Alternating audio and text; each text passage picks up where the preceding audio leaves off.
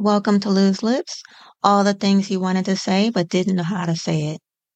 Today's topic is on the meeting with China and Russia. So recently, President Xi went to visit President Putin in Russia, and there's been this whole talk about how they have a no limit friendship and partnership.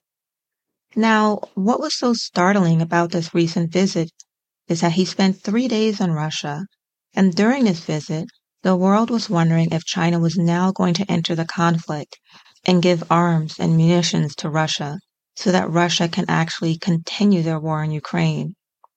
There was a lot of skepticism about the visit and what exactly President Xi expected to accomplish and what President Putin expected to accomplish.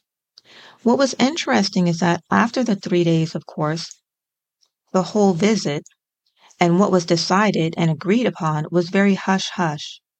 But right after President Xi went to Russia, he went to the CTSO countries and met with them as well. Now, the CTSO countries are countries that President Putin claims to be similar to NATO.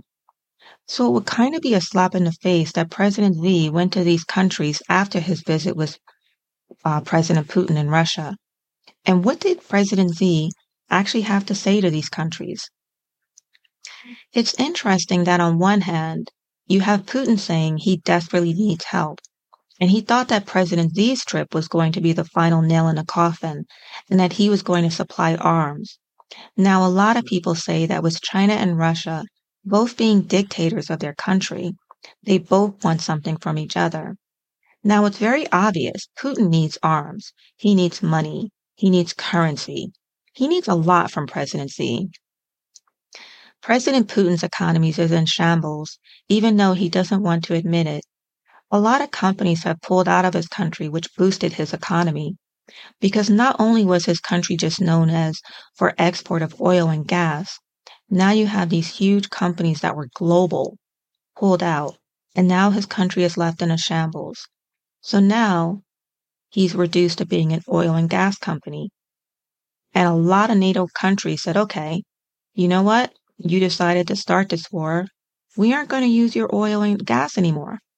You have all these people that are dying in, in Ukraine war. You have prime age men fleeing Russia. And these these men were their IT workers, they were their medical doctors. They were basically a lot of the educated in Russia that have now fled. So now the people that are left in Russia are the old age people in Russia, or you have younger children in Russia that are still in school. So now you find that President Putin really needs President Xi in a way that President Xi does not need President Putin. So you look at the actual visit between these two and you say, what is actually going on? There has been speculation that even though President Xi hasn't told President Putin that you're wrong for starting the war, he's trying to remain neutral it's interesting also to note that he hasn't visited Ukraine, but we'll get back to that later. President Putin and President Xi are not actually friends. They keep each other at, at a distance, which is why this which is why this is because many, many, many years ago, when there was a war, Russia took Chinese territory, and this is over in the area of Siberia. Now, China, to this day, still considers part of the Siberian land as Chinese. So you have to wonder, does President Xi have an ulterior motive in mind? He could be saying, okay, you know what? Putin is actually losing this war. I need to go in and make myself seem like I'm his friend and plan of attack when the time is right. Or there's the old saying, keep your enemies closer so it's kind of hard to figure out exactly what President Xi is doing. But also, right after President Xi left and he met with the CTSO countries, President Putin came back and said, okay, I'm going to put nuclear weapons in Belarus. Now, some are saying that by President Xi going to visit CTSO countries right after his visit with the president, um, Putin, kind of like a slap in the face because these countries, President Putin always said that he had control over. Pres- over. President has never said, oh, okay, you know what? I'm going to get in directly involved in the CTSO countries. So you have to really wonder what President Xi is actually looking to accomplish. I think it's very interesting that he did go visit and also think it's interesting that President Putin said, okay, I'm going to put nuclear weapons now in Belarus. When President Xi actually told Putin, you better not start a nuclear war. No one wants a nuclear war. So even though President Xi is claiming that he's neutral, by him even saying to President Putin, you better not start a nuclear war, and by President Putin saying publicly that he's going to put these nuclear warheads in Belarus, that's kind of like a slap in the face to President Xi. So now you have to wonder on this three day visit, what was it really about? What did it accomplish? Did it accomplish anything? Or did it not accomplish anything at all? Now it seems you have two presidents that are not only wary of each other, they're backing off. So President Zelensky of Ukraine was actually saying, and not only just him, but what made the entire trip weird was that he went to go visit President Putin, didn't actually go to visit Ukraine as well. So you can't really say that President Xi is looking to be a peacekeeper in a situation when he didn't go and see both sides. President Zelensky said, okay, you know what? Let's have President Xi come and visit Ukraine. But President Xi did not do that. And it's kind of even awkward for him to do it now because so much time has passed. But then, what is he trying to accomplish? Is he really trying to say that he's a peacekeeper? If he was a peacekeeper, then you would think that he would go and visit President Zelensky as well. But no, he hasn't done this. And I was actually reading some articles right after the visit where, in case you didn't know, um, of course, in China, they also kind of restrict and pick and choose what you can hear about the news. So at that time, some of the Chinese people were saying, we like Russia. We like what they're doing. We know we've never actually had much to do with them, but we do consider them friends. A couple of days ago, I was actually reading another article where now the Chinese are finding different outlets on how to see what is really going on in Ukraine and they're actually horrified. So they do look at the Russians as the aggressor. And they're actually wondering why he's even done this. And mind you, the Chinese do not forget what the Russians actually did to the Chinese. In fact, in terms of taking land and Siberia, so there's this big thing about how China is going to be preparing for war and is going to take over Taiwan. And, you know, they're looking at Russia as, you know, Russia wants to be this big USSR again. And then China is saying, okay, well, you know, what if Russia is going up against war and trying to take over and become USSR again? Then maybe we can go back in and take all the land that we claimed years ago. And that would include China.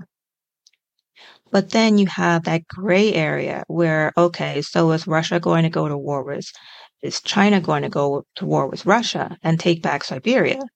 So it's very interesting scenario and it's an interesting topic. Now, where you have to actually wonder, what is President Xi doing? Now, it definitely comes to show that President Xi doesn't actually need President Putin as much as President Putin needs President Xi. And the China economy is actually not doing well. You have two countries that are actually, I guess you can call them paper economies. And in China, you have huge debt. You have an economy that is basically fake, so to speak. You have a lot of people that place their money into real estate. But you have the real estate, which is in an economic slump and it's failing. And the Chinese government has had to bail it out several times. You have an aging population, you have a population that is saturated, and you had the one child rule years ago because there were so many people in China that now it's coming back to haunt them because you have a population that's aging and not enough people that are young enough feel that the economy is in the growth or in the right direction and that people aren't feeling the need to either marry or even to produce. So now you have yourself in a position where what are you going to do?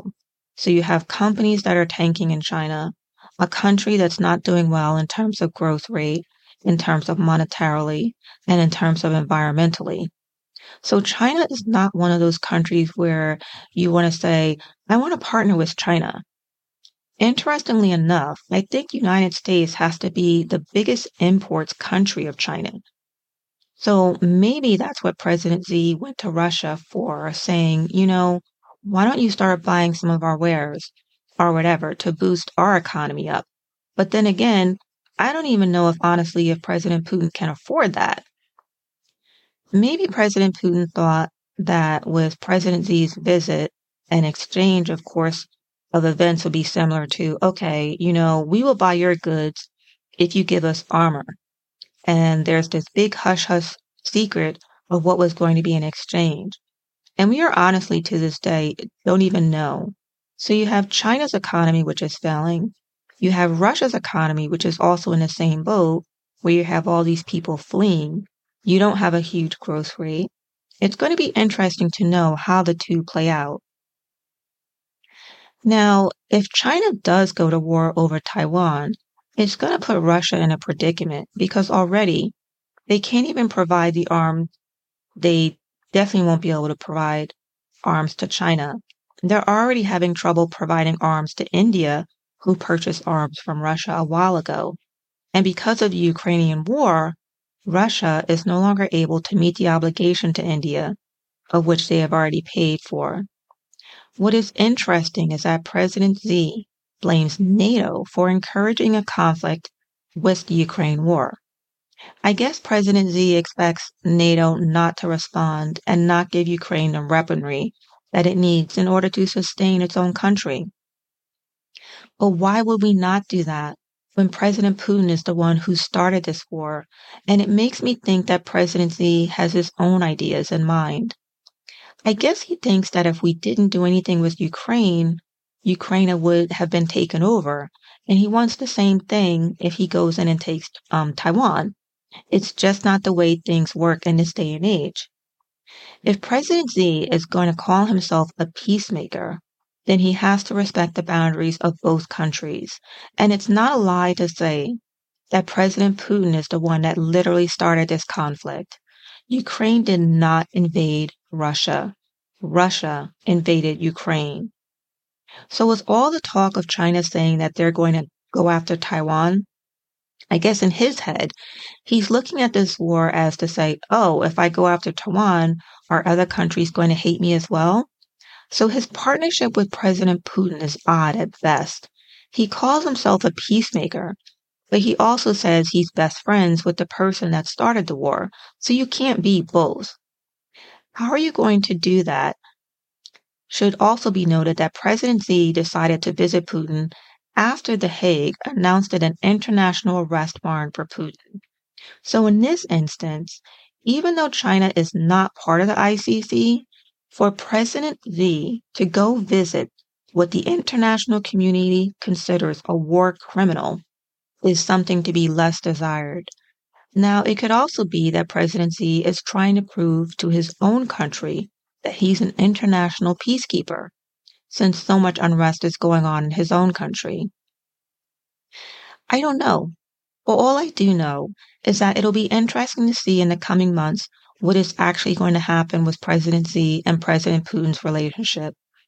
Already you can tell that neither trust one another. Already you can tell that there's tensions among them. I find it interesting that in President Xi's 12 point peace plan, he states that everyone needs to respect the sovereign boundaries of their countries. But you have Putin that literally said, okay, this is now part of Russia when he signed his sweeping law in September. But you have President Xi going to visit and doesn't tell him this is not your land. You need to give that back so President Xi is not really a peacekeeper. What he is doing is basically stating that I'm here with my own intentions in mind. Now, if he's going there to establish some sort of support that the West and the US are not friends and they're trying for global dominance, fine, go ahead, but then make that your primary goal. don't go in and say that you're a peacekeeper, that you're trying to end the conflict, because you really aren't, especially if you have not gone to visit President Zelensky and seen the destruction in his country. If he does go, is that going to make him change his mind? I seriously doubt it, because in his mind and in President Putin's mind, he sees this as a NATO and US conflict, but it's not. So then you have to ask yourself, what is President Xi really thinking? Is he thinking that it's okay to go in and just take land from a country that you had no right to or justification to do so? And maybe in his mind, this is what he's seeing and is going to do with Taiwan. But it doesn't make it right. And I have to say that if things are going as badly as it is for Russia, if President Xi was going to go in and invade Taiwan, I can almost guarantee you that the same thing would happen to him. And maybe that's what he's looking at. Maybe he's looking on the sidelines and saying, you know, this is not going well for Putin. And if it's not going well for Putin, probably not going to go well for me either. I have no idea. But I think it's very strange that you're going to have some person say that I'm a peacekeeper and then not tell the other person to stop, not go and visit the other party. My guess is this whole visit, I can see President Xi saying that he wants Russia to start allowing more Chinese companies into Russia, which is fine. Maybe this is what he needs to boost up his economy. Whether it'll boost up his economy, I don't know you have two dictators that are actually going to be merging. And it's going to be very interesting to see how this plays out. Who's going to have the power of the control? Right now, I'd have to say President Xi is actually going to have power over Putin, which is going to be very interesting to see. If he's going to be, if he's going to part with Siberia, is he going to have his back up against the wall with President Xi? It's going to be very interesting to watch from the sidelines how you know that this is already a struggle is the pipeline of gas going through China through Mongolia. President Xi didn't sign off on this, which is interesting. Because in China's mind, Mongolia already belongs to China. So it's going to be very interesting to see the power struggles that play between these two nations in the future. President Xi's parting shot as he shook hands with Putin and said, you know, with our partnership, we're going to see changes that play, that take place that haven't taken place in a hundred years. What did President Xi mean by that? What did he mean that, you know, he's going to take back land? Did he mean that, you know, the two world orders will actually work together? I don't think so. A lot of people are saying that, you know, both have their own intentions in mind. I do think that President Xi sees Putin as being minor and weak at this point, and maybe he's going in to take advantage of that. Thank you for listening to Loose Lips. Until the next time.